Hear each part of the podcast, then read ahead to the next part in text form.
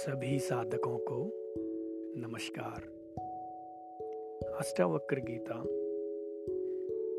के बारहवें अध्याय में आप सभी का स्वागत है।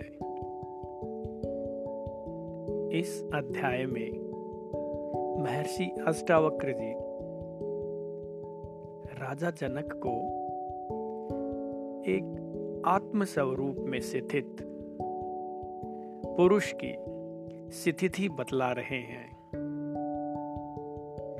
वे कहते हैं, पहले शारीरिक कर्म की असहिष्णुता हुई। उसके पश्चात वाणी के विस्तार की हुई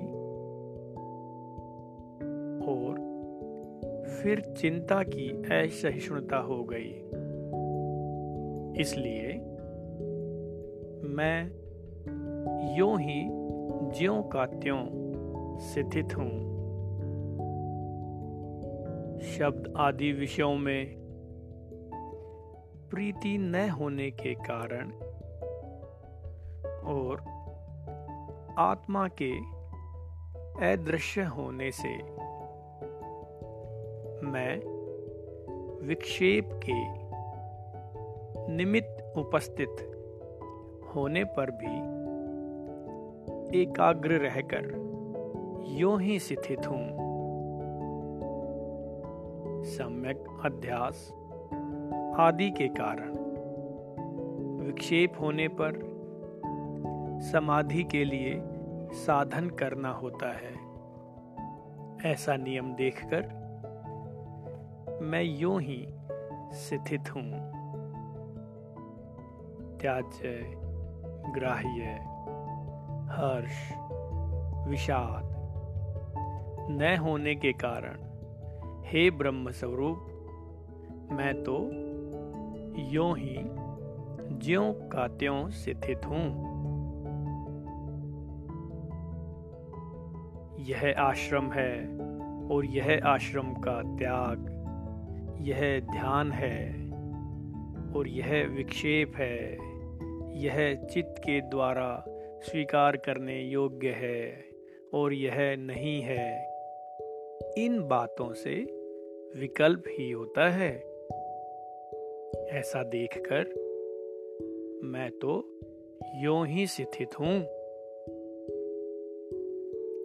जिस प्रकार कर्मानुष्ठान अज्ञान से होता है इसी प्रकार कर्म का त्याग भी अज्ञान से ही होता है। इस तत्व को यथार्थ रीति से जानकर मैं इसी प्रकार स्थित हूँ। यानी आत्मस्वरूप में ही स्थित हूँ।